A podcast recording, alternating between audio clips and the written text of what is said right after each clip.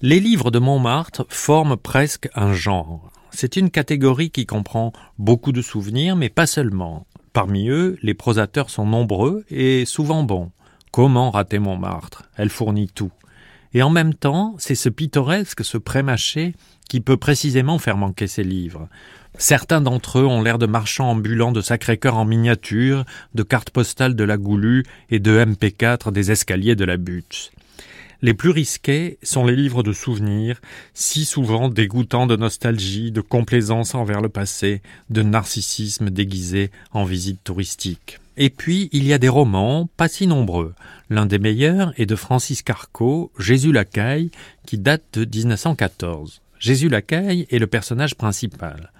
À cette époque-là, le titre était très explicite. En argot, un Jésus était un homosexuel passif qui attirait les gens dans des pièges. De manière générale, Carco, qui n'était pas gay mais sortait beaucoup, en particulier dans les boîtes de travestis, raconte quelque part que les gays s'adressaient alors des Mon Jésus. Il y avait à Montmartre, rue Berthe, une boîte de travestis qu'il fréquentait la petite chaumière. Petite elle était, il ne devait pas y entrer vingt tables. Même si nous ne savons plus ce qu'est un Jésus, le titre garde quelque chose de très ambigu, oxymorique. On sent bien un Jésus suivi d'un surnom féminin. Il y a là quelque chose de pré-Jean Genet. Dans Rendez-vous avec moi-même, un autre livre, Carco s'attribue l'invention du surnom Lacaille.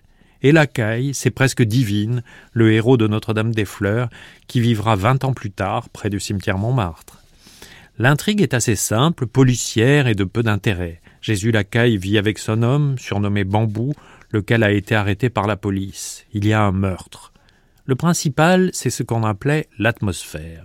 Le Montmartre interlope avec ses prostituées, ses travestis, ses trafiquants, ses Jésus, très différents de Belleville, quartier voisin aux coutumes semblables et qui semblent pourtant un autre monde. Il y a des boîtes où des prostituées mâles proposent aux clients des scènes antiques refaites par des modèles vivants. C'est ainsi que Jésus Lacaille refait la Vénus de Médicis. Il y a porté des épaules de tout premier ordre, du naturel, et, en rien de temps, il devint célèbre, sa répugnance a changé la pose jusqu'à son mépris, son caprice, ou sa complaisance n'étant aussi habilement simulée par aucun.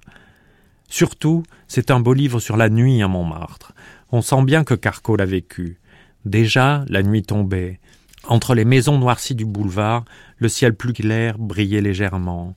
L'eau des ruisseaux le reflétait. On allumait les étalages des bars, de grands cafés, déserts et mélancoliques, et, tout au sommet d'une étroite maison de plâtre, flamba la première réclame lumineuse.